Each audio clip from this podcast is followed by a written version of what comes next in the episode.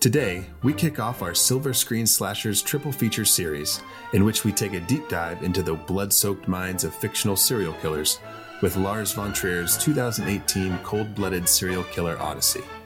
The corpses are freezing, the blood trails are washing away, and the human trophy collection is growing as we travel through the nine circles of hell with our personal guide, Verge, to not only meet Jack, but to have a kind of personal reckoning with what it really means to be entertained by murder, monsters, and even horror movies in general in The House That Jack Built. You're listening to How I Met Your Monster, a podcast that explores the introductions to your favorite movie monsters. My name's Zach, I'm Danny. And I'm Casey. and together we dive into the world of horror to find out how filmmakers have introduced us to our favorite monsters time and time again. This is How I Met Your Monster.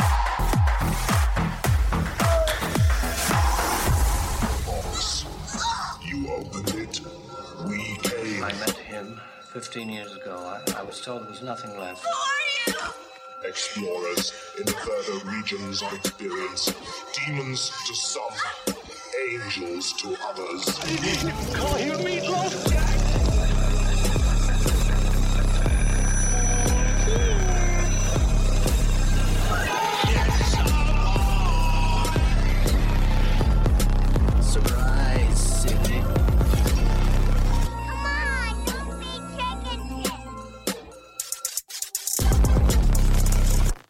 Welcome to How I Met Your Monster, the show where we discuss the introductions to your favorite movie monsters. Make sure to follow us on Apple Podcasts, Spotify, or anywhere you find your podcasts. And if you'd like to support the show, visit shop.fangoria.com slash how I met your monster. To paraphrase And- the song from the Monster Squad, shop until you drop. shop until your feet Oh. fall off. shop until you drop. Yeah, shop until you drop. Shop.fangoria.com slash how I met your monster. Shop until you drop, fill up your cart, enter promo code how I met your monster before you drop. It's got to take a lot to drop if you're shopping like at your computer. Online. Yeah. Just like clicking like incessantly to the point where you're like out of breath. What was that Jim Carrey and Bruce Almighty where it's like online shop But hey, until you Fangoria drop. will do that to you. It's it's literally that good. But make sure to enter promo code How I Met Your Monster at checkout and get 20% off, and you will help support How I Met Your Monster. Yeah. Uh, so it's a win win. Um, but today, as uh, our intro promised, we are talking The House That Jack Built, starring Matt Dillon and directed by Lars von Trier. Um, this is the first movie in our Silver Screen Slashers triple feature. Uh, so that's very exciting. Yeah. Um, and according to IMDb, the house that Jack built um, is a story that follows Jack, a highly intelligent serial killer, over the course of 12 years and depicts the murders that really develop his inner madman. And the tagline reads If you feel like screaming, you definitely should. Interesting. It doesn't he What say a that in the movie? line. Mm-hmm. He says that in the movie. And of course, our monster for today is Jack, um, aka Mr. Sophistication. Um, which, if that isn't a narcissistic thing to name yourself, uh, I don't Yeah. know what is. Okay, so as the uh, synopsis uh, mentioned, this spans the course of 12 years and it is broken down into five incidents. Um, so, are you guys ready to head to Dante's Inferno. Hell, Zach, I've never been less ready. Let's do it. I'm very ready. I'm very excited. Guys, this movie really was hard for me. So my notes, there are a lot, but they're scattered. Since I watched it six times, I didn't take any notes. I have some questions more for Casey about who, her as a human.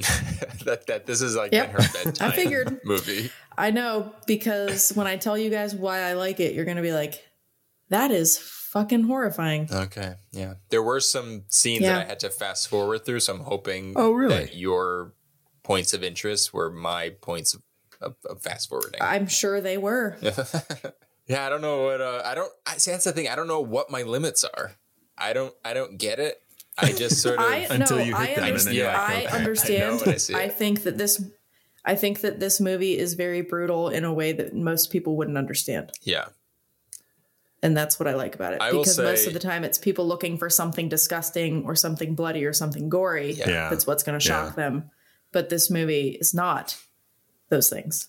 But Yeah, it's Well, and that's Disgusting. you know before we get into it, you know, um, for me, this was so much more enjoyable. Like it's such a better movie on the second watch. it is. I loved it the first time, but the second time I fucking became obsessed with it. Okay. Yeah. Once you get Yeah. past the shock value of everything that you're seeing, Yeah. and then you watch it again, and you can actually just like hear what it's saying and, Yeah. and what you're like listening to, and it's just like, oh, okay, Yeah. this is a good fucking movie. I will Yeah, say, as, so the, good. as the one, you know, co-host here who's kind of coming into this movie with a little bit of his, well, maybe a, quite a bit of hesitation. Um, I will say that I was pleasantly surprised by the movie. Um, I did actually enjoy it. I thought it was very interesting. Um, Mhm. My only, you know, I try to, you know, I'm sure most people, you try to judge a movie based on what the movie was going for. You know, we're not always going to Mhm. like every movie, but if they made a promise, you know, this is what the product that I'm selling is like, well, how well did you try to sell the product? And I think the movie did a good job. Um, so I give it points for that, just kind of from like objectively. Um, but then obviously, you know, you can't help but have your subjective kind of opinions. And as we kind of discuss this movie, I'll try to open up, I'll try to elaborate on that a little bit without being too critical of the movie, um, just so we can kind of focus on the monsters or monster. yeah. Um, but yeah, I just wanted to like set that straight right out of the gate that I did not hate this movie. Okay. Um, well, good. Good. It's no house too. Um, I love how Casey and I are so on like two opposite ends of the coin. And Zach's a little more in the middle, if not closer to Casey. But um, Yeah, probably closer to Casey. Yeah. Like I really liked this movie. Um just especially on the second watch. okay, mm-hmm. um, So I know Danny you don't have that perspective, Yeah. but I've watched it 18 times since last night. see well, now you're going like it, it, it gets better then it gets worse, then Yeah, it gets better. it It's, like picking uh, picking flowers like he loves me, he loves me not, he loves me, he loves me not. exactly. Um you're on the one where you threw it away and it's like, oh, this movie sucks. yeah. Um, but are you guys ready to go on this journey with Verge to the underworld and uh, learn about Jack, Mr. Sophistication? yeah. Jack me off. Gotta be a better way to say that.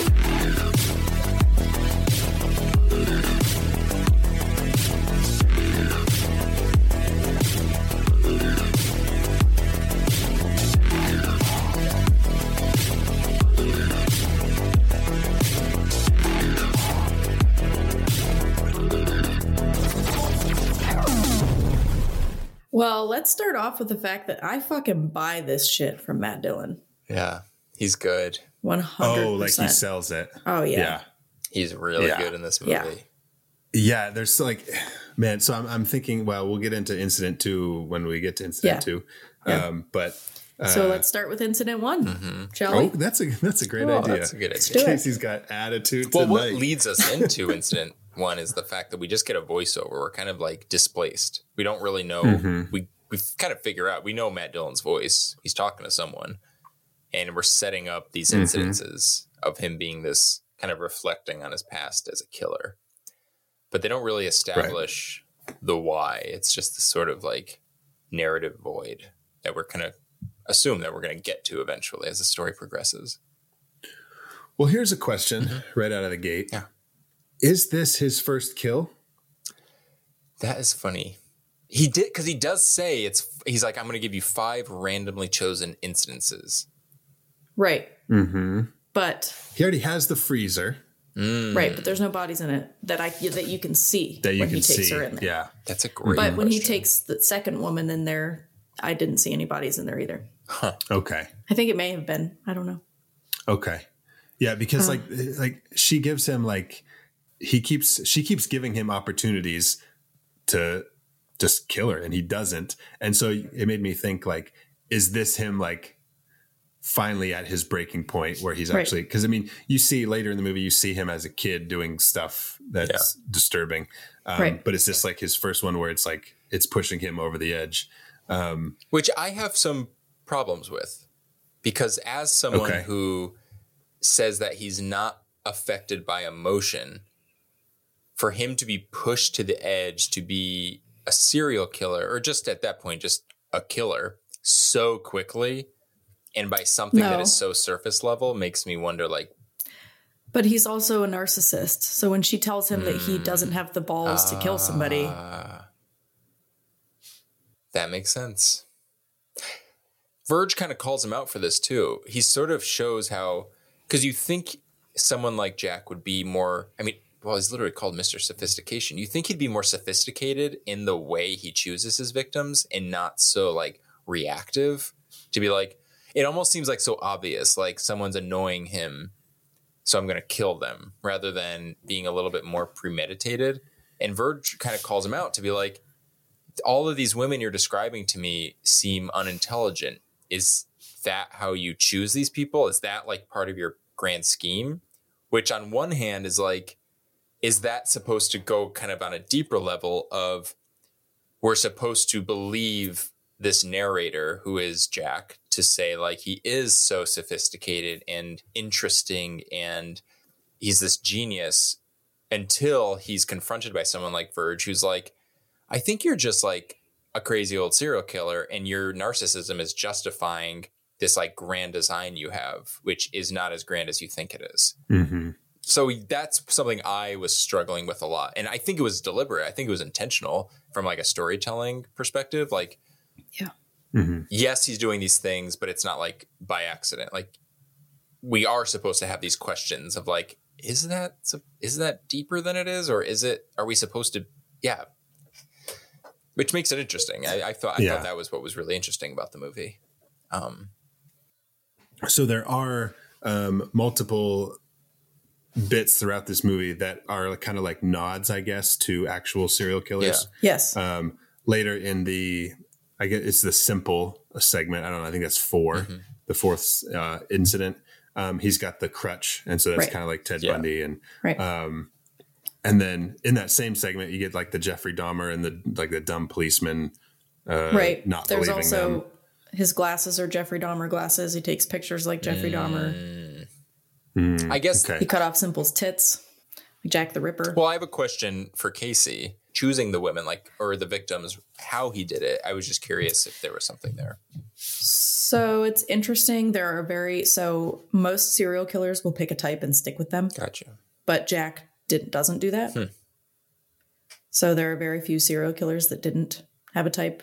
Like Richard Ramirez didn't have a type. Richard Chase didn't have a type. Those are the only two that come off the top of my head. Um, but OCD like is not super common in serial killers. Um, I know that like BTK was diagnosed with um, OCD, and then there are nods, like we were saying, to a lot of different killers in the movie. Another thing is there is, uh, which I've talked about before, uh, product and process killers. So process killers enjoy the process of killing. Product killers want what's left after they're they've killed somebody. And I think that he's both, which is Yeah. rare. Because he has like the Um, the little wallet, but he also is kind of obsessed with the Right. So that's actually so the wallet thing is kind of this is kind of an obscure one. Jerry Brudos was a serial killer in the late 60s, early 70s. He only killed six women. Well, I say only, like he That's killing it. one. It's not good enough. Uh, he killed six women, and um, one of them he cut her breast off and he kept it, and he like stuffed sawdust inside of it and like kept it on his fireplace mantle. Ugh. And so that's what that gave me vibes of, but also like Jack the Ripper cut off breasts. And anyway, I didn't know that. um, yeah. so Yeah. the product killer and process killer thing, I think, yeah, he's a little, he's he's both. I think he enjoys the process of killing, and obviously he keeps all of the bodies um, for, you know, a reason that we'll find out later. But I think in this first incident, it's really interesting to me because I don't know if either of you felt this way, uh, but the way that I, I love Uma Thurman, but the way that she performed in this felt very much like it was what he wanted to hear. Hmm. I felt like Mm. her delivery was very like him kind of making up these things that she's saying about him being a serial killer yeah. and like Okay. oh you could leave my body over here you could put my car over here you know what i mean Oh yeah. um so and then danny you got to like you were talking about how he he's annoyed by her or whatever she his narcissism gets in the way because she says that he doesn't have the gall to actually kill people Um, and a lot of serial killers will make excuses like that, saying that the person drove them to that point to kill them. So I feel like that incident, that's what that I got from that incident. Like it's an Um, unreliable narrator. We're just kind of getting his fabricated Yes, version exactly. of the truth. Yes, exactly. That's cool. so that's kind of what leads me to believe that it is his first kill. Yeah. And it definitely doesn't have anything to do with the fact that this is a beautiful girls' reunion and their characters did not end up together. Spoiler alert. um, this is a I revenge also tale. think it's interesting that she says um, he says he doesn't have a jack, and she says, "Doesn't everybody have a jack?" Hmm. and to me, I read that as something about the, that type of person.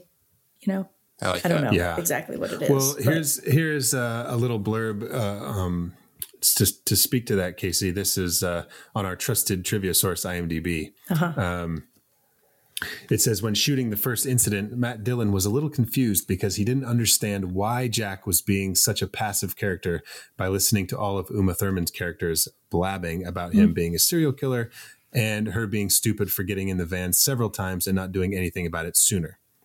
Then Dillon thought that maybe all of the ramblings were actually in Jack's head as a way to give himself a reason to kill her. okay. When the actor went to Lars von Trier with this theory, the director smiled and revealed to him that his intention with those moments were exactly that.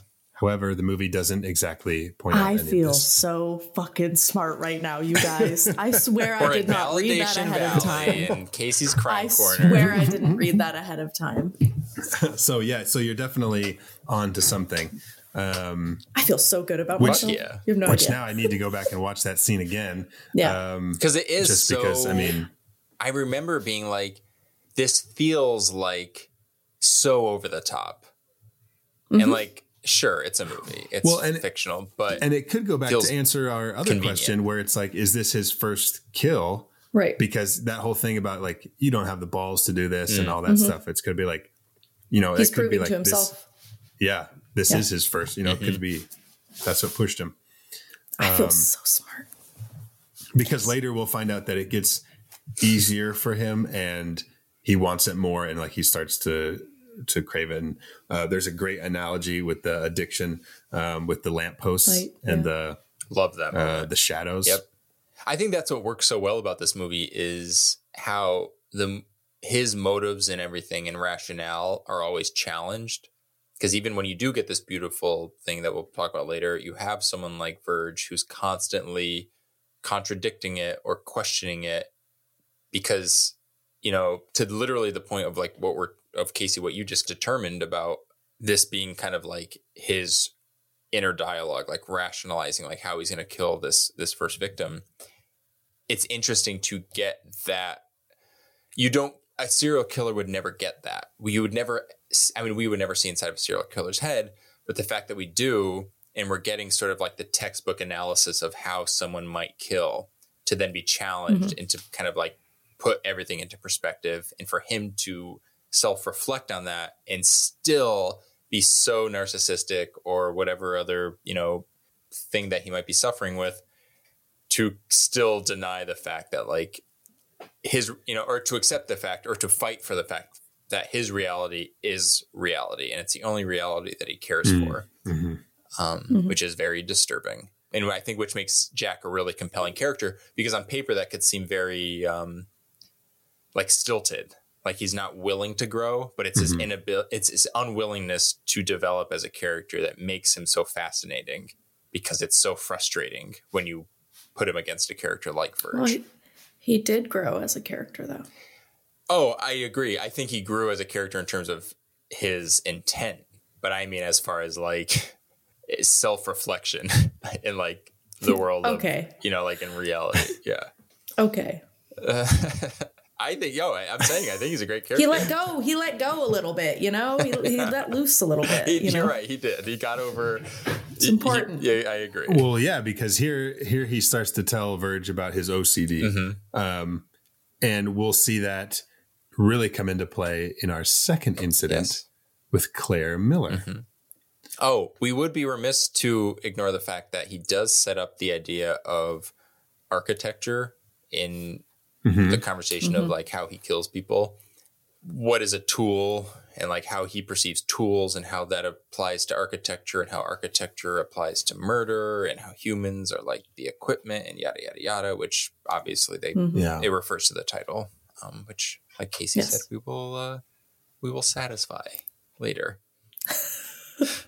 Yes. But incident two, the second incident with Claire Miller, um, some of these ladies have names, others do not. Uh, Uma Thurman's character was just credited as Lady One. Um, and so this is Lady Two, aka Claire Miller.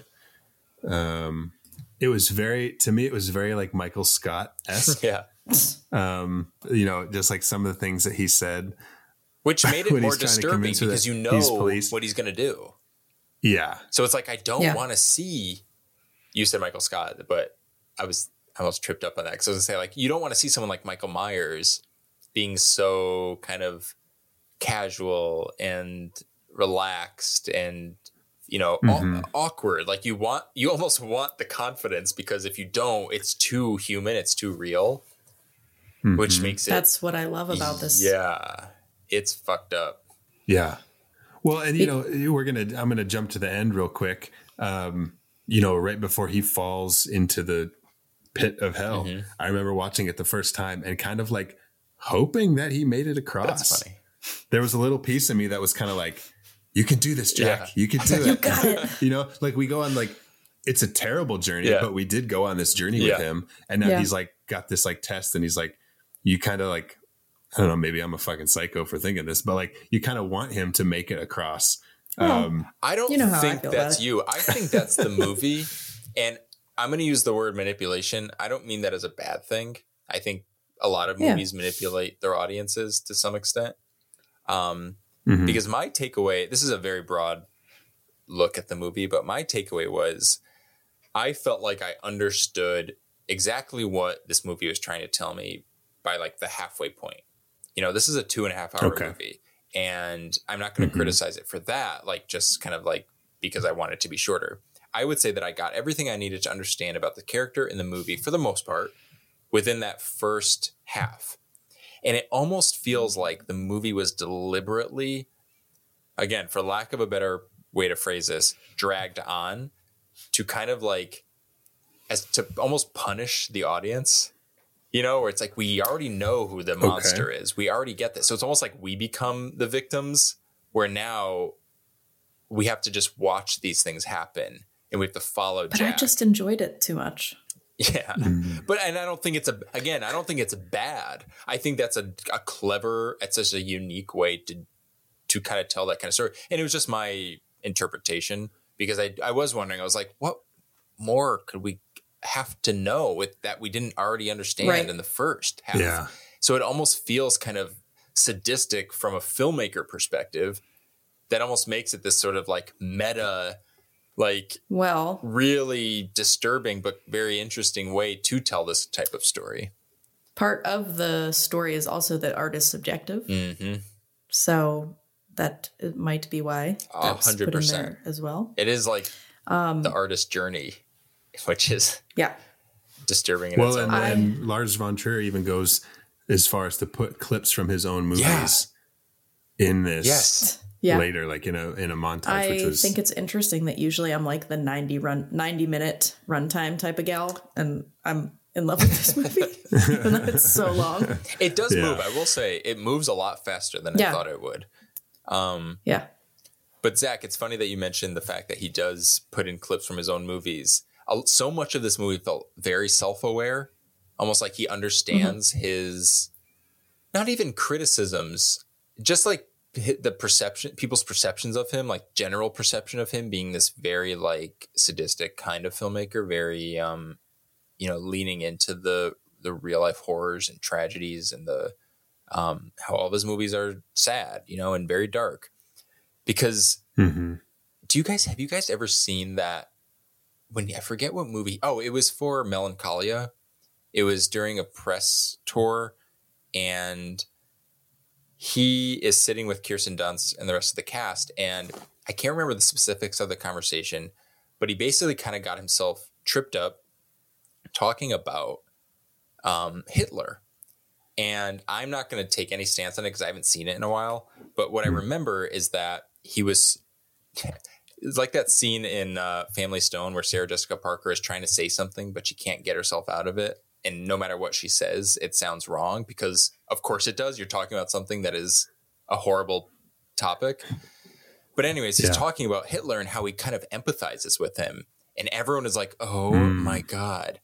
But in the movie, this movie, he almost like doubles down on it or double Yeah. downs on doubles down Yeah. on it, where he's talking about leaders who are, or how humanity perceives leaders, whether they are, you know, considered to be good leaders or bad. I don't know. There was just there was this self Yeah. When he's talking about icons. yeah, icons, yes. I think what I'm trying to say Yeah. is there was like this self reflection that you get in the second half of the movie that takes you out of it, but also kind of like, I don't know, reaffirms Is Lars von Trier actually Jack? probably, Maybe. Or he becomes him, or he is representing him, or there's there's definitely Right. something there where he's like so self aware. Um, Yeah. Yeah. and he takes that second half of the movie to kind of double down on it and like there's And no about how sen- people think yeah like his art is just too much. Mhm. and he's just commenting on it specific like like it's more it's like literally commenting on it by the end of the movie it's not there's no subtext Yeah. Yeah. Okay. Fucking Hitler. All right. jesus Back to Claire. But one of the things I loved about the second incident is how they portray his OCD Oh yes. because I am a little OCD, not Yes. like not like to a de- really a debilitating uh point, but there Yeah. are things like like I connected with that where he's like okay, like he cleans everything up after he kills Claire and then he's going out there and he sees in his head like oh, under the rug there's more blood. Yeah. So he goes back in, but it's not there. But he's got Yeah, to that's clean again. too. And then he comes out. It's like like there are times when I'll think like that's not the way it is, but what if it is that way? You know what I mean? Or whatever it is, where it's kind of like, did I do that? I Yeah. like you know for a fact you didn't do it. But Oh, you think you left the burner You- on? I do that every day yes. yep Yeah, something like that. Um and so I love the way they showed that. Yes. Um it's just a clever way to And- get you in the head of a serial killer in a way that you can relate to yeah, you can sympathize with it because you understand. It's like I don't Yeah. relate to the blood. I relate to the fact Right. that I have imagined things not as they the are. feeling of anxiety. yeah. Yeah, I don't normally look to see if there's blood under lamps. And- It's like every time I murder someone, I feel like I cleaned it up. There's no way. I, Jack, Zach. are you? Um Are you him? Are you Matt Dillon?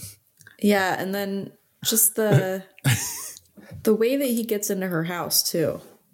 Well, did is, you notice uh, that he like number one, like he gets in because she's fucking greedy. Yeah. Yes, because it's about money. Um, is about money. And she's like, Yeah. oh, this fucking guy who who like she was smart up until that point. Like she was like, I'm not letting this guy in. He's crazy. But then he was like, I'll give you more money. And she's like, oh shit. Oh okay. yeah! Wait though. we He's crazy, But but, I he can loved get me when more he money. when he first comes up to the door before he like knocks or rings the bell or whatever, he checks the handle to see like how he can open it. Mm-hmm. Did you notice that? Like he I did not notice he kind of like clicks the little it's like a Yep. handle with like a little button and he like clicks it to see how he can how fast or whatever he can can open it but was this an example of Well, that was another cool. example of an unreliable narrator? Was she as greedy as she seemed, or I guess it's not important at this point. I guess it doesn't matter because we've already seen him sort of cross that threshold. Okay, Yeah. never mind. Yep. But then he pays really close attention to um, the things in her house too to try and gather Mm-hmm. information. It's funny because he's very smart but very dumb yeah at the same Yeah. time, which I guess a lot of serial killers are. You have to be smart in some sense because Yeah. you're getting away with murder. Totally. yeah But Yeah, there is like a self. There is an awareness that you need that he we see Yeah. him kind of develop even more over time, or maybe maybe the opposite is true because he's become so reckless in the end. I don't know. yeah, but a lot of them do. Yeah. They they give themselves like allowances, you know what I mean? Like Well, Verge To- even to go a little bit further. how he almost kind of implies like that you maybe wanted to be caught Is that do you Casey? Have you like is that ever the case, or is that ever brought up with like any real life killers, where like they actually didn't like Um, this compulsion that they had, but they did it anyway? Yeah. Yeah. That's I mean, scary. like Edmund Kemper is is one of uh he he actually turned himself in. And he's like one of the only serial killers that have ever done that. Wow. He he killed Okay. his mom and well, he killed other women and then he killed his mom and he killed his mom's best friend and then he was like driving because he was going to try to escape and then he ended up calling the police station and turning trying to turn himself in but they didn't believe him because they all knew him What? he was friends with him Jeez. yeah Cops are dumb, he's dumb, like, man. seriously Like- i know Oh, I know oh, he no, used to hang out. He used to hang out at the bar with all the police officers and stuff, so they became friends with him. Oh. Yeah, and he would ask them about you know the case and like He's like, so random him. subject, but how do you get away with murder? yeah. It's like no reason. so he turned himself in, but there definitely are instances where it feels like that, but you'll never really know. Yeah. You know what I mean? Unless they've come out and said Yeah, that. and Totally. Yeah. That doesn't really happen very often. But Man. Um, but here's where we get our first music cue into fame, into David So Bowie's good. fame, so because good. what is the why why why fame? Is that implying something about him? Like, does he want the? well, it could be, you know, Does he 'cause, want like, to be famous? I think the song is all about like, hey, you want fame, but it's really not everything it's cracked up to be. Like, Mm. Yeah. It's not what you think it is.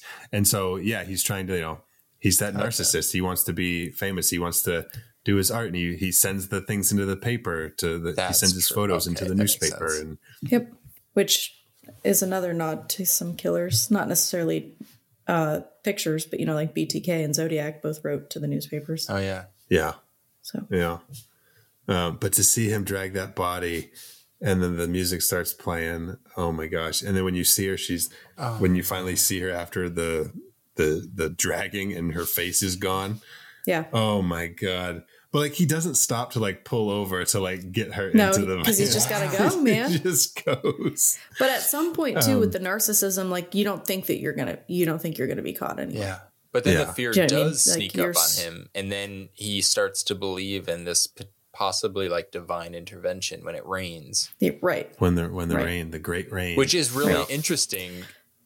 It's it's interesting specifically for someone like Jack, who is so sort of like narrow minded to even consider that.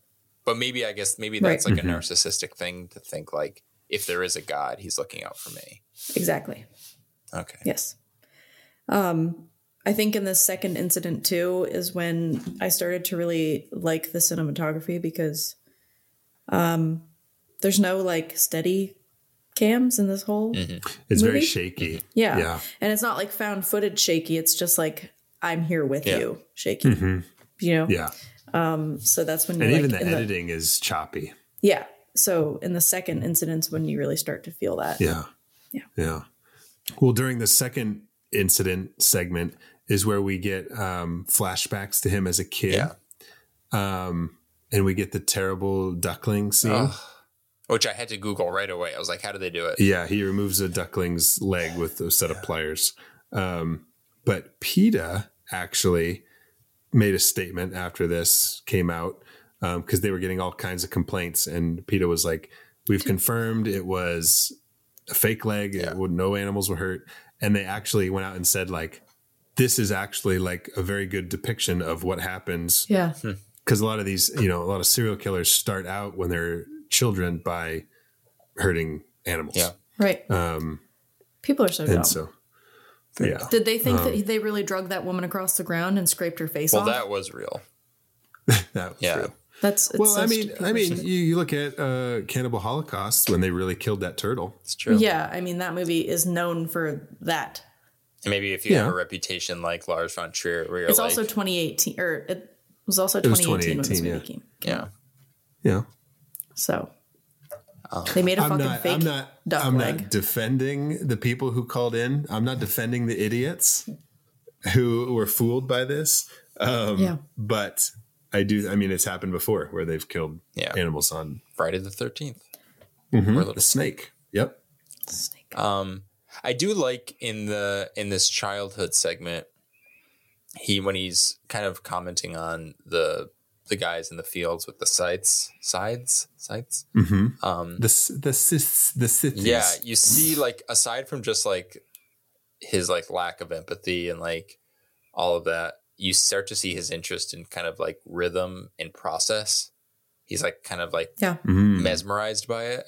So you see how from that age, he, it's not that he was evil. He was just missing. He needed treatment for something, a condition, this lack of empathy, this whatever, however it would be diagnosed. And then to kind of tie that with this fascination with rhythm and process, which then leads, you know, it's it's a recipe for disaster eventually in his case because when you see he also likes, he takes no he takes I don't know if you'd call pleasure, but there's something to do with him hurting things and people. So it just becomes this recipe for disaster. So this is where he kind of mentions that the more murders that he's committing, like the less his OCD is kind of like ruling his life. Um, Yeah. So we get like some random. Um, they, they they do show us some of his other murders uh, within these like incidents, and the one is like some like sub incidents. SIs. Yeah, incidents. S- Yeah, Incidents. subsidence. There, it's the subsidence. Sub subset. Um, subs- It's the subset Incidents? incident. It's I the? Mm. it's the submarine incident. oh, I want a sandwich. Oh yeah, a fucking sandwich would be good. Um, God, I could eat sandwiches all like a every day. All I have are granola God. bars here. Ugh, Ugh. disgusting. Yeah. Um, I know. But we do get uh, an instance where he like strangles this lady, and we don't know who it is. Yeah. There really isn't like more to it. He's just like they're just on the couch, and he just like starts to choke. So so this is um it's gonna be real. This is gonna be really really fucked up for Do me it. to say. That's what boy. we're here for. So I'm just gonna I'm just gonna do it. Um part of the reason I like this movie so much is that this is the first time I've ever watched a movie and actually believed that a man was strangling a woman. Oh my god, yes! Like the veins in her head. Ugh. Yeah, and she's crying like she has tears running down her face Oh and his my hands are actually Ugh. squeezing her neck. Yeah, I and wonder. they show it for like i mean it takes like three to five minutes to strike to kill somebody that way but they actually show it for like at least a minute not like Ugh. three And that's when he's you know, narrating like how he's like, I've perfected this process. yes yeah Yeah. yeah Gross. Ooh. so that's part of what i like about this I think that's what makes this movie so much more disturbing than like, you know, like what sets this apart from like Scream. You know, Scream, you're watching people Yeah. get right disemboweled. well even just but- a gory yeah. movie people yeah gory movies are like shocking and stuff for different reasons but this one is so Yeah. real Mhm. and it you know and yeah, then it mixes those with movies the- are like get your adrenaline going. yeah and there's like a certain tempo and an energy there that almost feels like you're on a ride. This feels like you're witnessing something happening in real time. Yeah. Right. Um, yeah. Ugh. Um, Jack. But as he's taking her back to the freezer, right? He Yeah. sees a lady walking down the side of the road and he says like he didn't want to do it, but like he just couldn't help himself. Like the urge was too strong. So he turns around and just runs her off the road. Crazy. yep There wasn't even Runs any over. like That was You one know, of it my wasn't even favorite like, ex- uh, like portray like like how to represent his obsessiveness mhm. to show Yeah. him get so frustrated with himself because I thought it made him even scarier, but also oddly more relatable. Like obviously you're not relating to the, the deed, but you're relating to like the headspace that you can be in if you have like, you know, obsessive compulsive disorder. Right. It's the same as going back in the car and thinking that there's still Exactly. blood everywhere Yeah. in the house. Yeah, like and did I having like you back someone inside. had mentioned this earlier, but it's like, did I turn the burner off before I left the house? Did I lock the window? Yeah. Like fuck. It's just like you have to Yeah. go back and retrace your steps or like Right. finish that. It's like uh, Jack Nicholson and as good as it gets. He's got like his steps, you know, like you got to hit the steps. This is just on a Yeah. different, little bit of a different level. But guys, I was wrong. Uh, he wasn't taking her to the freezer. He had already taken her to the freezer, and he f- developed his pictures. Oh, that's right. And he realized that the he didn't like the way the pictures That's turned right. out. So he was Yeah. taking the frozen lady back to the scene of the crime when Yeah. he decided to hit this lady on the road. So then that brings us into this like thing where he's got like the body in his truck in his van, but he's carrying the frozen lady like who's like stiff in this weird position. Uh, But that's where he gives himself the name Mr. Sophistication, right? During that photo shoot. Is it okay? Right?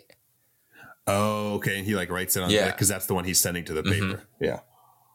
So that is kind of in terms of like meeting the monster. That's the first time we meet Mister Sophistication. Okay. So He's probably been uh, creating that character, Totally. I guess, uh, for a while. he had an idea.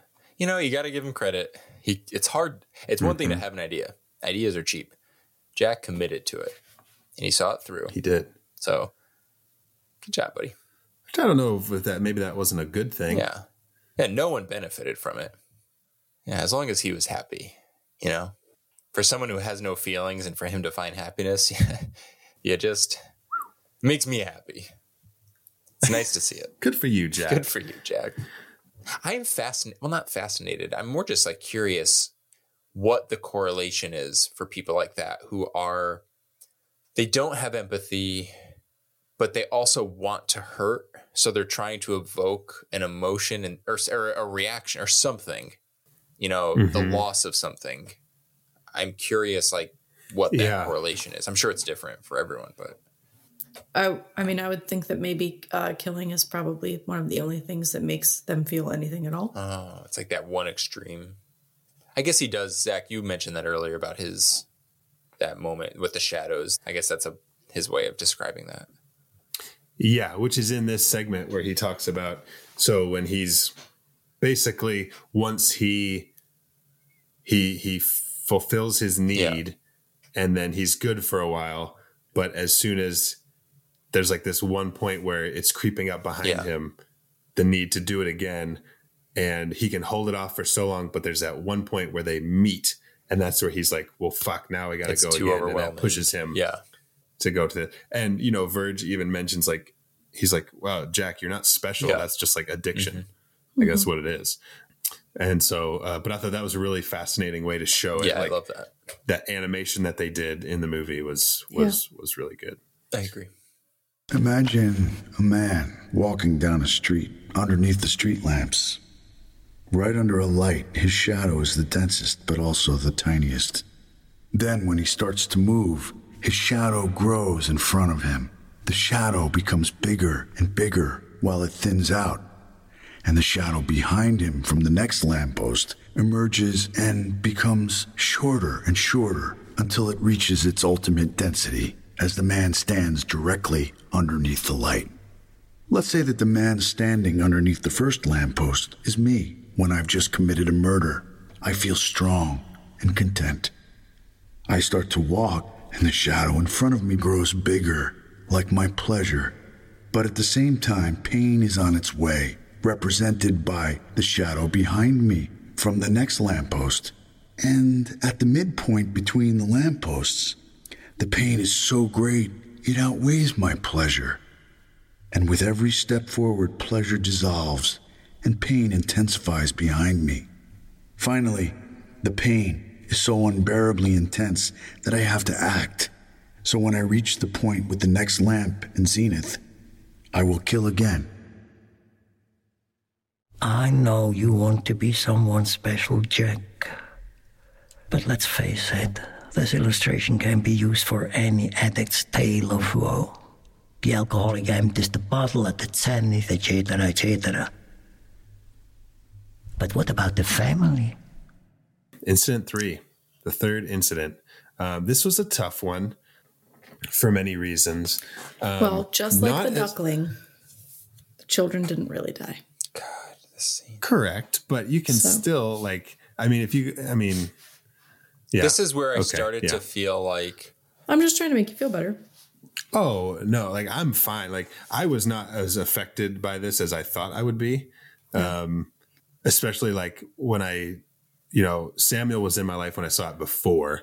Yeah. Um, and now I have my own baby. I thought it was going to hit me even harder, but it really like maybe because I knew what Yeah. happened. It was just Yeah. like okay.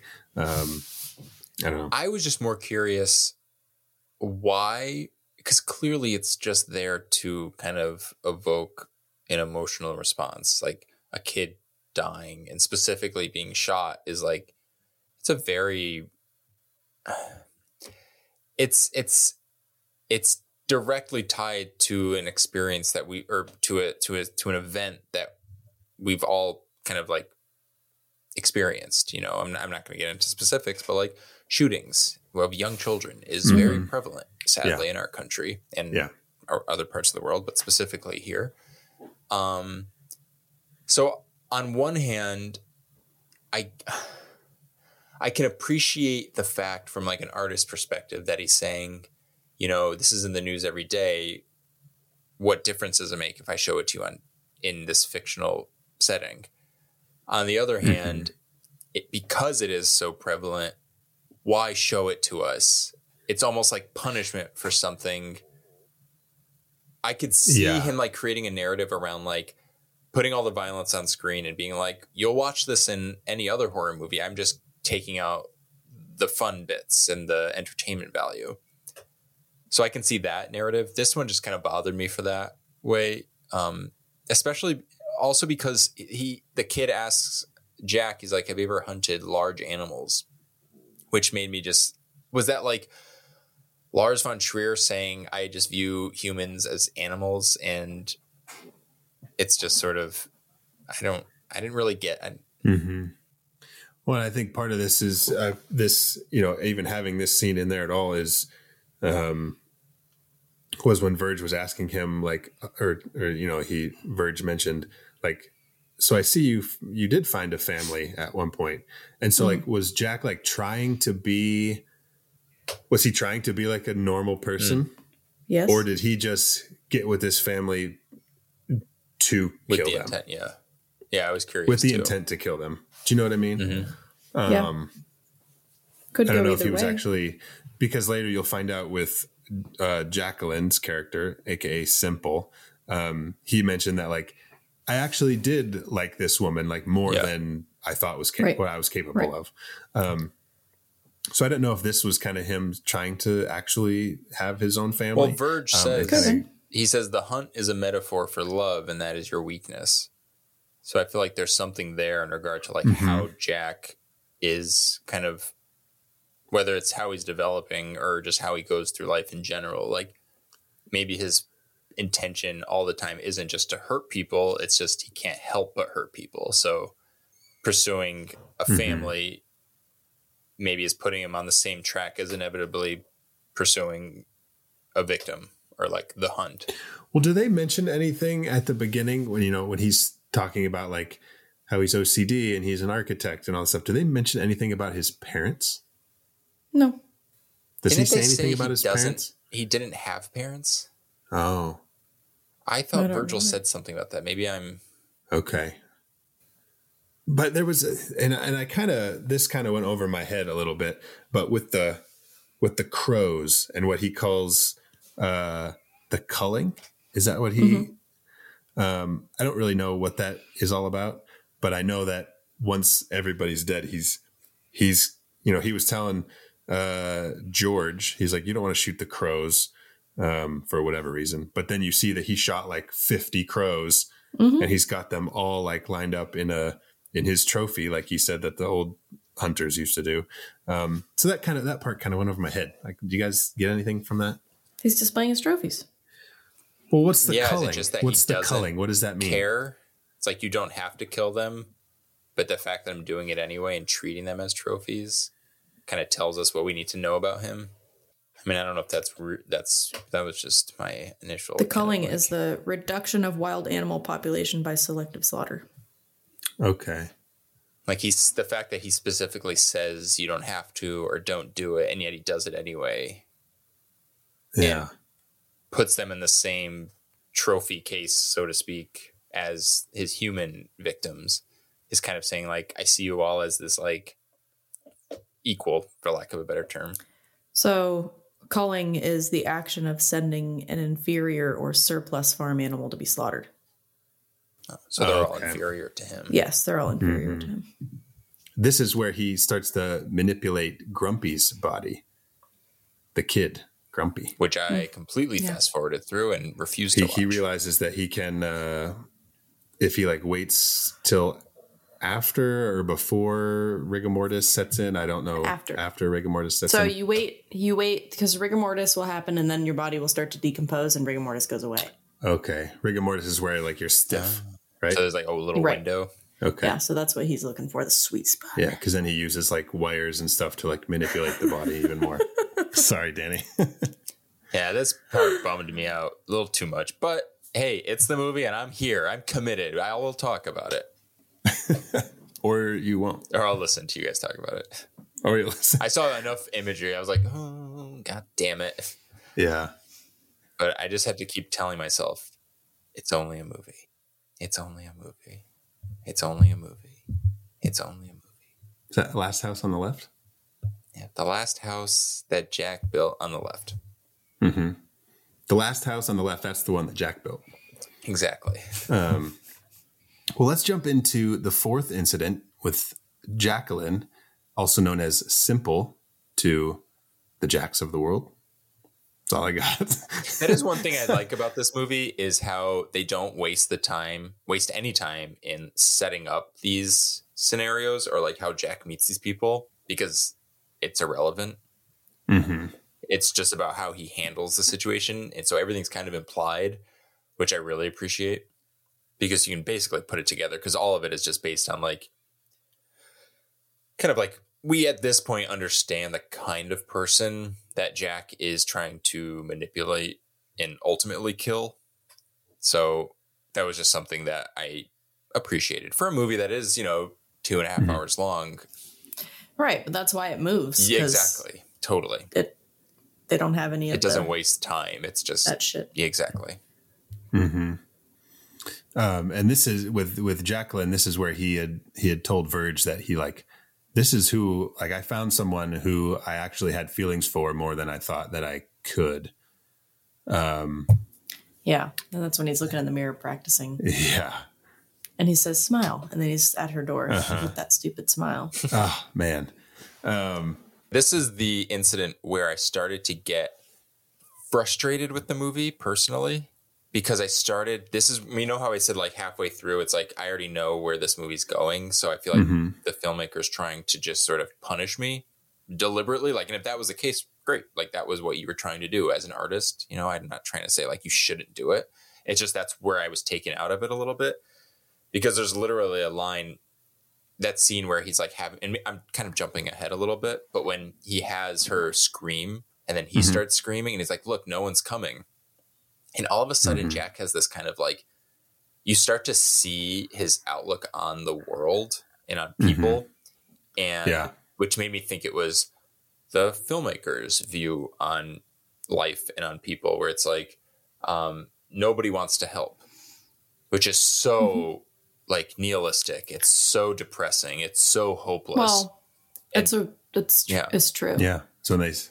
I've talked about it before, but there's like this. Uh, I can't remember exactly what it's called at the moment, but there is a thing where Oh yeah. you just assume the next person is going to help, so you don't Yeah. do anything. There's like a story of this woman who was shot Mhm. in the street in New York City, and there were like seventy something witnesses, and nobody came forward yeah. and maybe that's because they me. all assumed that somebody else yeah would. Mhm. maybe that's me just like trying to be more optimistic because i obviously believe that because it's just like an objective fact you know like there's clearly like a name for it where people like it's not that people don't want to help it's just they assume that it's being taken care of and maybe Mhm. that's maybe that's it maybe it was the way jack framed it was that and it's that like sort of no like it's absolute like no one will help whereas like i Mhm. feel like in my opinion like in reality at least one person may have come to the door or someone would have responded it felt very convenient to his view on life and his expectations for this scenario like for how to play out um so that was just something that t- took me out a little bit hmm not a, not to like at the expense of like what the movie was trying to say just in terms of like why maybe I, I didn't connect with the movie as much Well, I don't It's know. just called the bystander effect, the bystander effect. Okay. Yeah. or the Genovese effect, because of one of the women in the '60s that was killed. That's what her, that was her name. Okay. Anyway, Uh, well, I don't know if I heard this in a, I don't know where I heard this or if, if it's true or not. It makes sense, but they say like, you know, don't yell help, yell fire, Mhm. because like no one's gonna come for help to help you. But if you yell fire, people are like, oh shit. that's i Um, like that yeah, they're gonna move at least. hmm Mhm. Um, Yeah, but uh, but you know, uh, to that same point, this is where they kind of play on the real life uh, incidences of Jeffrey Dahmer, which I believe Casey Mm-hmm. you were telling us at one point, um, where she goes down to the police officer and Mm-hmm. she's like, "Help! Like this guy Oh just said he's a serial so killer and blah blah blah." And then he comes down and he's like, "Everything that this woman said is true." And he said, "Like I've killed sixty people and blah blah blah." And the cop's like, "Take this guy upstairs. He's drunk." And then he leaves. Yeah.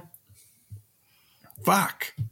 So Yeah. frustrating. The Jeffrey Dahmer, that was Konerak and Sam Saphone. so wait, did his something similar to it- that happen in real life? Mm-hmm. Oh. Wow. I don't know the Danny. story. Yeah. Casey's so mentioned Connor this X- before. Yeah, tell us again. Konerak and His sorry, his last name is hard to pronounce. Uh, he was 14 years old. and he was like Samsonite. drugged. I was way off. Sorry. Sim, swim, swam, swam, swin, swan, swanson. Flappy. So uh, he was drugged and raped by Jeffrey Dahmer, and then he escaped from him, ran out to the street, found there was there's a documentary where this woman for the first time talks about when this happened. Yeah, and uh, she was only she was a teenager too at the time, but she called the police, and the police showed up, and they just didn't want to deal with these gay people, so they gave the kid back to Jeffrey Dahmer because he convinced them that that it was just his lover and he was just drunk. Oh my god. That's so fucked Ah, up. that's like Yeah. it's like the equivalent of um what's the word? Uh what was my fear and biggest fears? Um what is the word I'm looking for? Claustrophobia. Claustrophobia. It's like emotional claustrophobia. Oh my god, you're where so it's like you can't get out. Like, oh my god, I'm stuck Oh, here. There's Danny, I gotta I, spread can my do. arms. I gotta spread my I arms. I hate it. it's like nothing I say is going to get me out of this thing, and it's actually just going to get Yeah. worse. Yeah. Oh my god. I hate it. yeah. Danny, you just made it worse.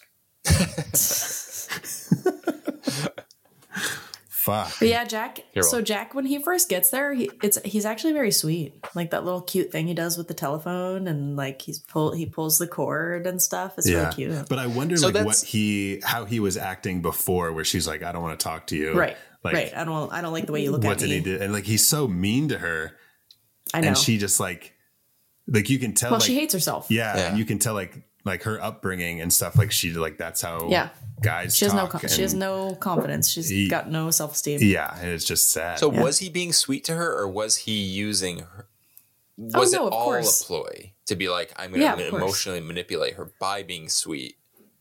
Yeah, of course. Mm-hmm. Jack, He's not a. He's a. He's a narcissistic um, sociopath. I just Yeah. don't understand like people like that. Like even at like a the Well, most simple nobody level, does. Like, don't They you just want to have have- like a quiet night at home? Well, their have a nice brains- dinner. You're so complicated. Their brains don't work the way it. ours do. No, exactly. you say a, a nice dinner i just picture him jack sitting down with like the macaroni and cheese that macaulay culkin makes in home alone like right before I want macaroni and cheese. I a fucking microwave tv dinner don't have food. like the candlelight Jack's like, I had this all wrong. Thanks, Tanny.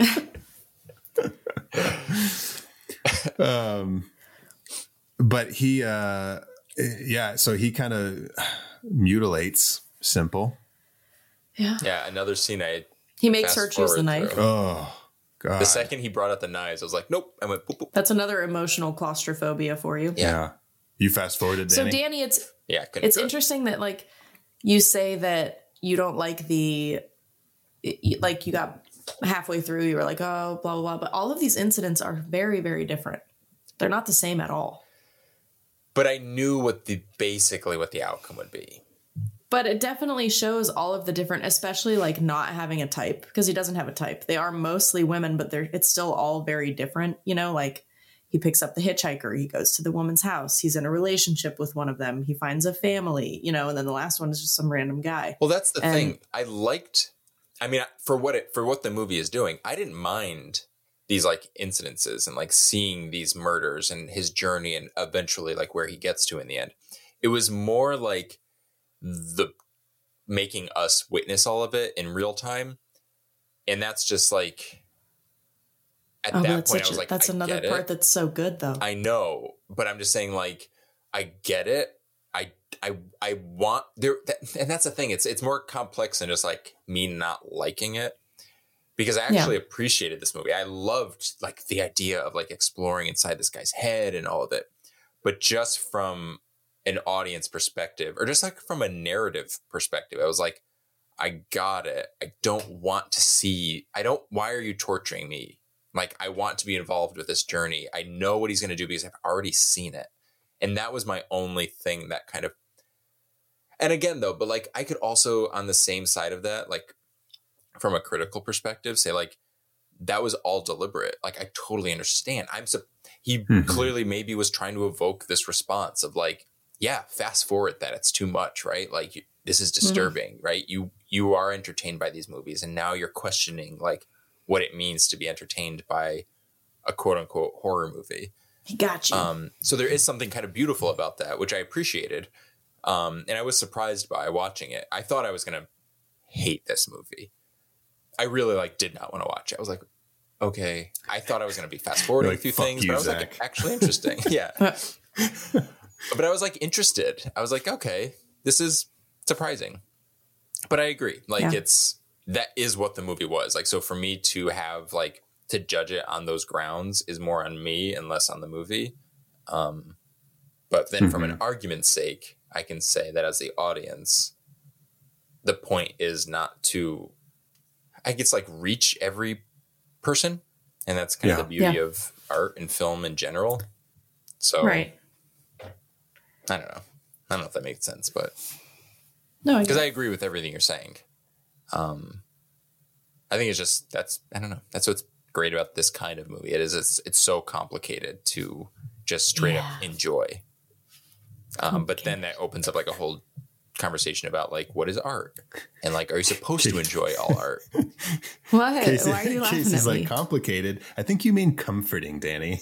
she like I love goes it. to bed It watching this is movie. comforting. I don't know why. But that's what's It's beautiful so about weird. it. It's like you go into a museum and you linger on a photo or like an art piece that someone else is yeah, like, but it's not a guy so strangling women. but it's the same idea. It's like it's mm-hmm. evoking, it's getting something out of you that is, for lack of a better term, like satisfying. It's satisfying something, and it's there's nothing wrong with that because that's the beauty of art is that it's supposed to do that. Some people create art to entertain. Some people create art to question or to like gross out. Or but we're all so different that there's That's what no our way buddy to is doing. target, you know, like to get that exact um, result, I guess, from the piece. Yeah. So Have you Yeah, guys seen funny. any other of Lars von Trier's movies?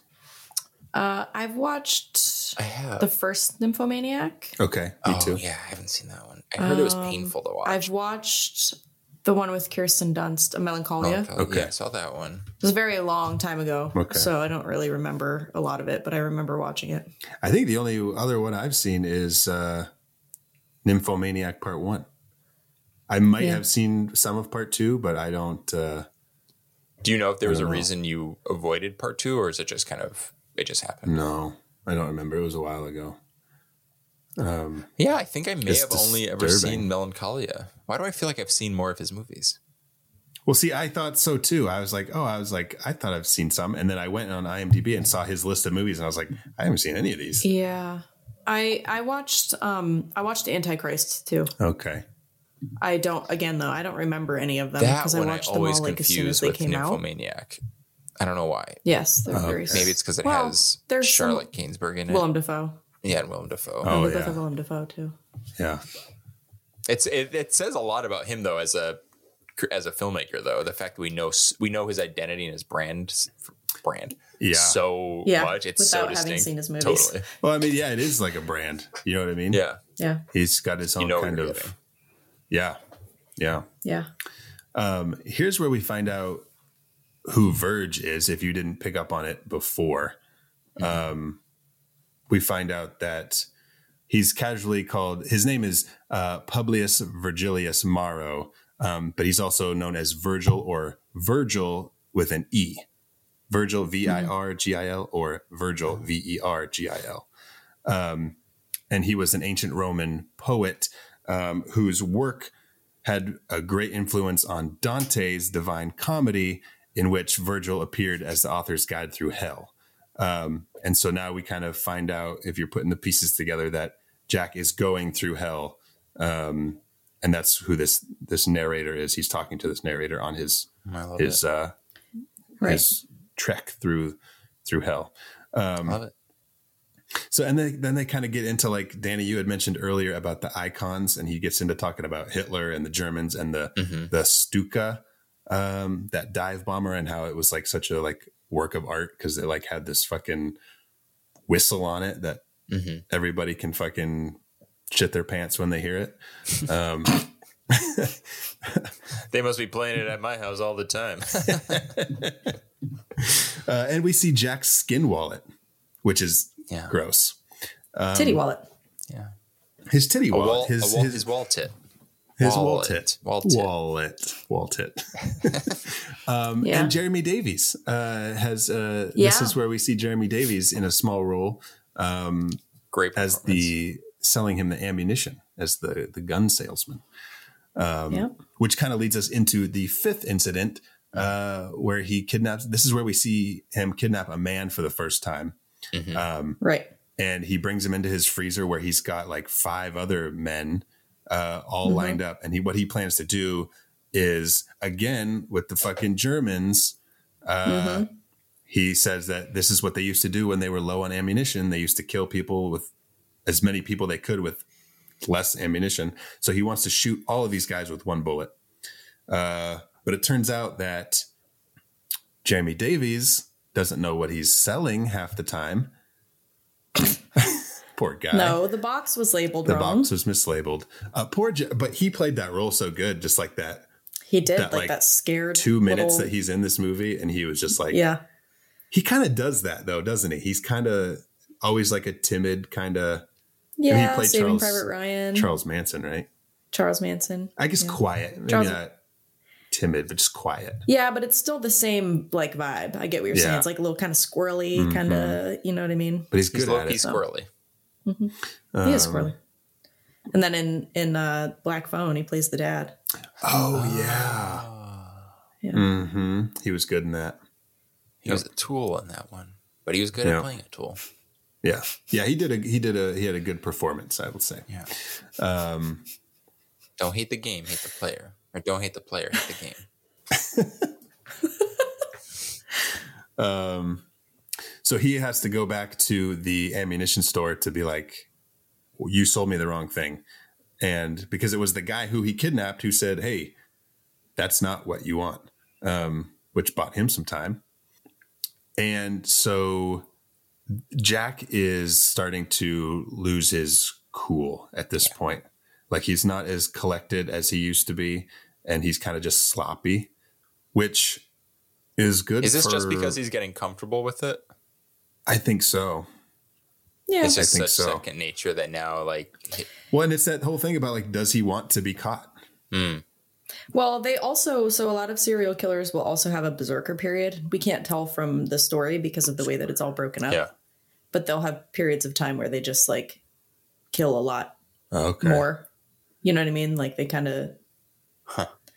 It's you know, once they start killing, one every few months is not enough Yeah. kind of thing. Hmm. okay. So then they just kind of get I, I don't want to say they go crazy because obviously they're already some sort of mentally ill if they're yeah, doing this, but they go crazy on they top get a little their they go a little more mad yeah, Yeah. and uh just kind of kill a lot more Man, you say berserker. I think of two movies. I think of Clerks, okay and I think of Nightbreed with the berserkers. I still oh, haven't seen Gosh. right Ah, oh yeah, you weren't okay. on our Nightbreed episode, were you, Danny? You guys were like, I was trying to. I went to log in, and you guys, and you, I heard you guys go, "Oh, Danny's here. Fuck him! Don't let him in." shut up yeah but you didn't even watch the movie I wasn't. I wasn't why there. would we let you in you didn't even watch it that's what you get so Jack, in his in his fit of craziness, he runs himself off the road trying to get to SP's house. Mm-hmm. SP, I don't know what that stands for, but he knows some person some Stan- person. Stan Plachinsky. Um, that's where the that's Stan Plachinsky. Stan Plachinsky. Um, silly Peckerhead. that's, that's good He goes to silly Peckerhead's house. um, but he's in that like he goes to the trailer and he's in like that red robe, um, Mm-hmm. and he catches Jack. He's like, "Hey," he holds him at gunpoint. He's like, "Hey, I know you robbed whatever," and Jack's like. What the fuck are you talking about? Yeah, I he's like, killed like seventy not what some I'm doing." people, and you're just like, yeah, okay, I robbed the convenience store. Yeah. Um, but he ends up killing SP, who I guess they had been friends. They had like this this They, like, connection that they like had, or had something. been hunting. Yeah. Um, but he kills him, and then I guess that's where he must have owned the bullet shop. I guess because there was like a closet full of bullets of like I the didn't ones he wanted. together. Um, I'm, I'm assuming because they That were, the bullet shop. what do they call them? Ammunition. the bullet stand. You know, Guns the are bullet stand. the bullet stand. Yeah. You ever had a bullet stand when you were a kid, like five cents? five cents for a bullet. Five cents for a bullet. Is this plain bullet or Oh, strawberry God. bullet? But uh, he finds the bullet that he wants, and he gets back to the freezer, and there's not enough room for him to do his thing. He can't focus the rifle, and this whole time, he's had this door in his freezer that he can't open, right? Which the way he opens it, I feel like he would have thought about that previously, but we'll Yeah, was the that. door really there, or was it sort of like? Do you think that was supposed to represent something like in his mind, like the space? Oh yeah, for sure. well, so going. For sure. So in the in Dante's Inferno, in the Divine Comedy, like Dante goes to like the gates of hell, and like that's like he enters through the gates. Um, Mhm. And I, I don't know where I read it, but like this was supposed to represent him like going through the gates because once he opens that door, Verge is inside, Yeah. Makes me wonder if Yeah. I felt like and that's where he builds his house and he builds his his body house. I felt like he was just uh, compartmentalizing his brain. So, like, do you think Oh, he physically made the house of bodies, or was that just like in his head? Like, this is this was my intention, and in a way, I metaphorically did create a house of bodies. Well, to that point, um, how does he? So like, he goes, he builds the house, and then he, him and Verge like go down into hell, like they're just like through this hole in the ground. But like, did he die? So that's what I was thinking because I see them coming in, and my guess was they came in and killed him, Yeah. and that Okay. maybe what he's seeing is like the last things he saw before he died was someone breaking into the room. Okay, But his because the cop like does like like open else. up the hole and shoot. Yeah. Right. Yeah. Okay. So yeah, So we're kind of I getting assumed like an that he died as well. version of that. Right. But he's his basically his soul, I guess. Yeah, it could be like a, Yeah. like another narcissistic thing where he's like, they didn't get me. They like can't get I me. chose to Yeah. go here. you know what I mean? Yeah. Like that's what he saw is that Yeah. it was his choice to go down and not them getting. Yeah. Yeah. Um, Yeah, he's a little nurse. Even in death, he's just this narcissist A who like bit. can't accept the fact. Oh, he's so much of a narcissist lost. that, that he thinks that he can climb that wall across and get to the other side. yeah. yeah. hmm He's, He's, like, I'm gonna take my chances. Um, Yeah. but this is Bert Bert how says we plenty of people have tried; they all died. But yeah, Sorry. to get there, to get down in there, he goes uh, in a through a hole in the ground in the uh, the fucking his house that he finally builds Mm-hmm. out of all the bodies that he's been collecting, and it was Verge the whole time who was like, "Hey, just and maybe it's not, you know, maybe you're using the wrong materials, buddy. Look around, use your Right. resources." Fucking Mm-hmm. Verge. Okay, so now we're in. uh We've gone through our incidents. Now we're in the epilogue. Catabat Catabasis. Is that, what it, is that how you say it? Catabasis. Yeah. Isn't that You got to like say a- it with that kind of like Calabasas. not to be confused with Calabasas, where the Kardashians live? Oh, well, maybe. what what does that mean? Like hell? Maybe it is the same thing. I think it's like that's like a journey through hell. I think it's a Uh, literal. Catabasis uh, is a journey to the underworld. Mm-hmm. Yep. And then when we get down there, we start hearing things that we heard already throughout this, throughout the movie. Um, so then we find out that as we're going through this journey, now we're seeing it. This is what we've been going on this whole time. And I love the different camera work down here in in the underworld.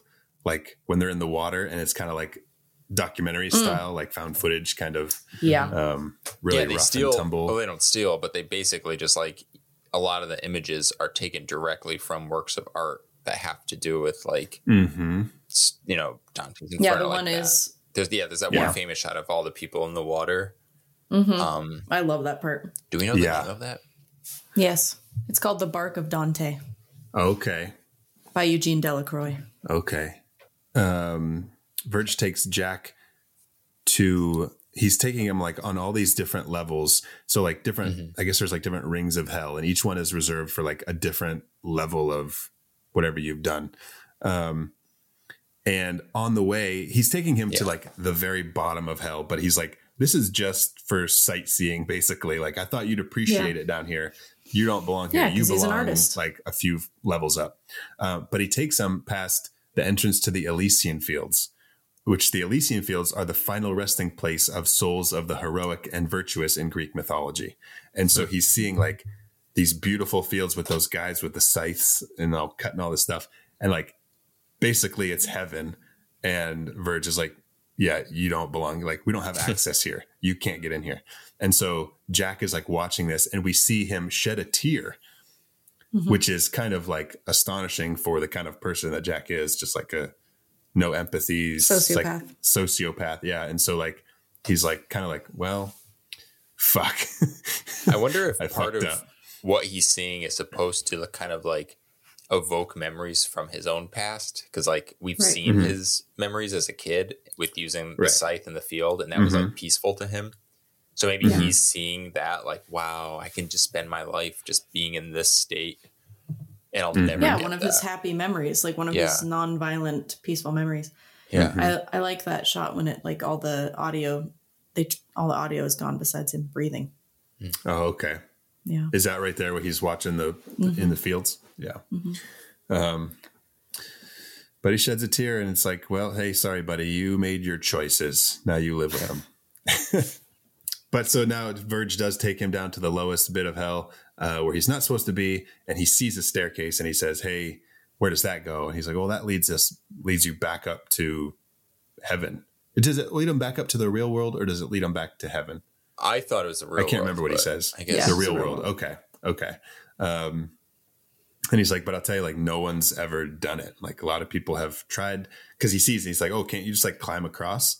Um, because there's a bridge there that was demolished, and Mm-hmm. Verge was like, this bridge has been broken like since before my time. Like, it and says, clearly jack like it's symbolic of the journey if it's hell it's they're not like Mhm. whoops you might make it it's like no Yeah. like it's designed to fail it's like testing his hubris and obviously that's Yeah. what ends up like being his literal like downfall hmm Yep. And he thinks he can make it. And uh, just like everybody else who came before him, he didn't make it. And no uh, he did not he falls, and we get a great music cue to hit the road, Jack. I love it. Um, and that's it. that's it that's, That's it. it. That's the house that Jack built. Wow. God we did it we've been talking about this movie for a while i feel like i've been kind of talking everyone out of like because zach you've been wanting to do this movie for a while Yeah. Yeah, and i was like Mhm. Hmm. Nah. but we did it and i'm glad We did it. Well, let's talk about the reveals um, of Jack, aka Mr. Sophistication, in the house that Jack built.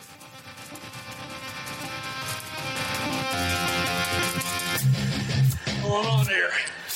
I don't see anything anywhere. That's how they get you. They're under the goddamn ground.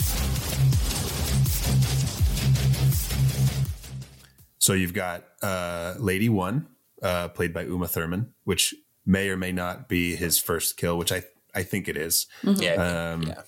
We're all on the same page. Then we've got Incident Two, uh, which is Claire Miller, uh, where he's pretending to be the the cop, the salesman, whatever he wants to The be, best. um, and you get a little bit of comedy in there. Um, Divine comedy. I guess in that same incident, you've got the lady getting choked. Um, And Oh, I, I the- wouldn't call him hitting the lady uh, a reveal No, on the side of the road because coming. she didn't see it coming. um, um, we've got the third incident, which is is rough with uh, Lady Three and the two children. Um, uh, Simple's incident, and then I guess uh, the guy who he kidnaps um, and puts him in the freezer.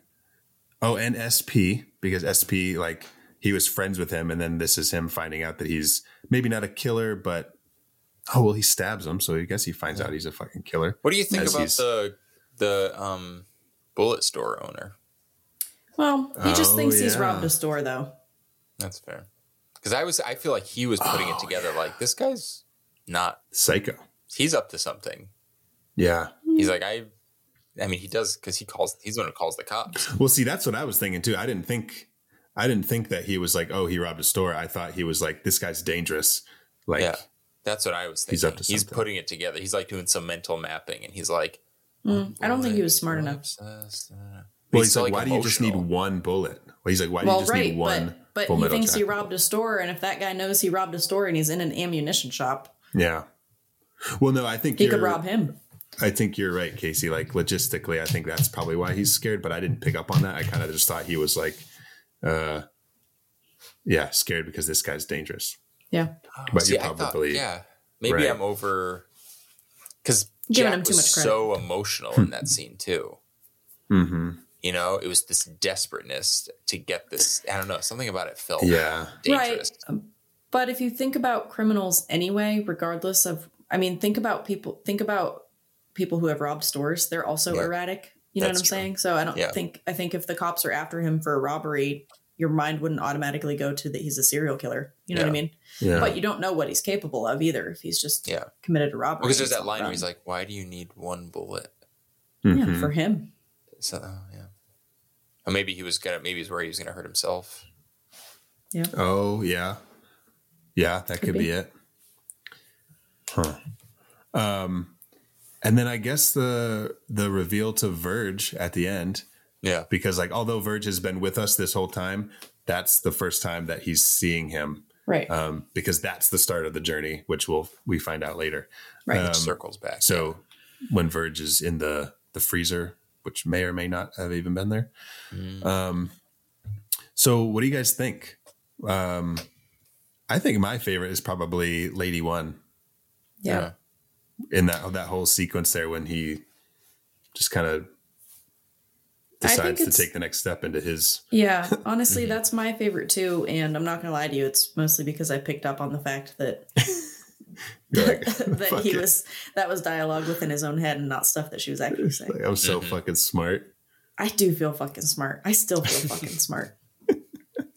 Okay. I like. Uh, Uh, I think my favorite was the fifth incident because it was nice. Okay. It was fun to see like him kind of falling apart because Yeah. he Okay. is so he thinks he is like the shit. So then to see Mm-hmm. everything being scrambled and he's messing up and he is kind of getting emotional and so I just I enjoy Yeah. that just like from like Yeah. a, I guess quote unquote entertainment. Oh, you know, I might change my fucking answer. Um, God. it might be Lady Two, the second incident, Claire Miller. That is when good. that Why? whole that whole door scene where they're talking back and forth in the door, and he's like, That was so dumb. he just he keeps changes he keeps changing his story. Because that's his first like deliberately being like he's like I'm here to kill. Well, we don't know if it's mm-hmm. his And the first one's he's like finding right. he like discovers this. right. I mean, we don't know for sure Yeah. that's, that's actually his second incident, but That's true. so Well, may yeah, it may not be his second kill, right. um, Yeah. but we do know that he is there to kill her. Yeah. Um, yeah, That's a good one. Oh, so we all have different ones? I'm gonna go with Lady Two, Claire Miller. Yep. All right, At this point, I some feel like Lady Two Claire Miller is like her name. Lady Two like if Claire you saw Miller. her birth certificate, it would be Lady Two Lady Claire Two Miller. Miller. Lady Two Claire Miller. Um, all right. Well, now it's time for a segment that we like to call the real monster. Run, run, run as fast as you can. You can't catch me. I'm the gingerbread man. You're a monster. I'm not the monster here. You are. You and the rest of that fairy tale trash poisoning my perfect world. Now tell me, where are the others? Eat me! My real monster is the police. Mm, I think That's it's a good very, one. I mean, very they're- simple as to why. yeah. Ah, I think simple. it makes sense. Yeah. Ah, simple. Mhm. It, precisely. That's one reason because she went downstairs, told them. yeah. Uh, on top of a few other reasons. That fucking when Claire Miller was quote unquote missing. Really? Officer? Oh, yeah. Really? You you didn't you told that man just to leave and you didn't get any of his information? Yeah. Right. Oh my God. Yeah. You're so right. Well, speaking of Claire Miller, my real monster is greed. Yeah. True that. I got Because her if it wasn't for fucking greed, Claire her Miller would goddamn probably pension. still be alive. I mean, maybe. Same with Jack, though. I might feel have like just- Jack is greedy too in his own way. Mhm. That was I mean, like of ultimately his downfall when he wanted more. Of course. He like d- dug Yeah. a deeper hole for himself. Yeah. He dug a deep hole to the underworld. Dug a deep Deep hole. hell. We're in a hole, Harry. We're just going to have to dig ourselves out. Um, my real monster is uh, uh, narcissists. Okay. You know, they're just. How do you deal with them? You know? don't. Yeah. They deal with themselves. That's Um, funny. well, that's it, guys. That's the house that Jack built. Wow. That's it. We did it. Did it. We're through it. Danny can rest easy now, knowing that he's seen this. You guys, what are we watching? What what serial killer? What silver screen slasher are we covering next? We are covering American Psycho.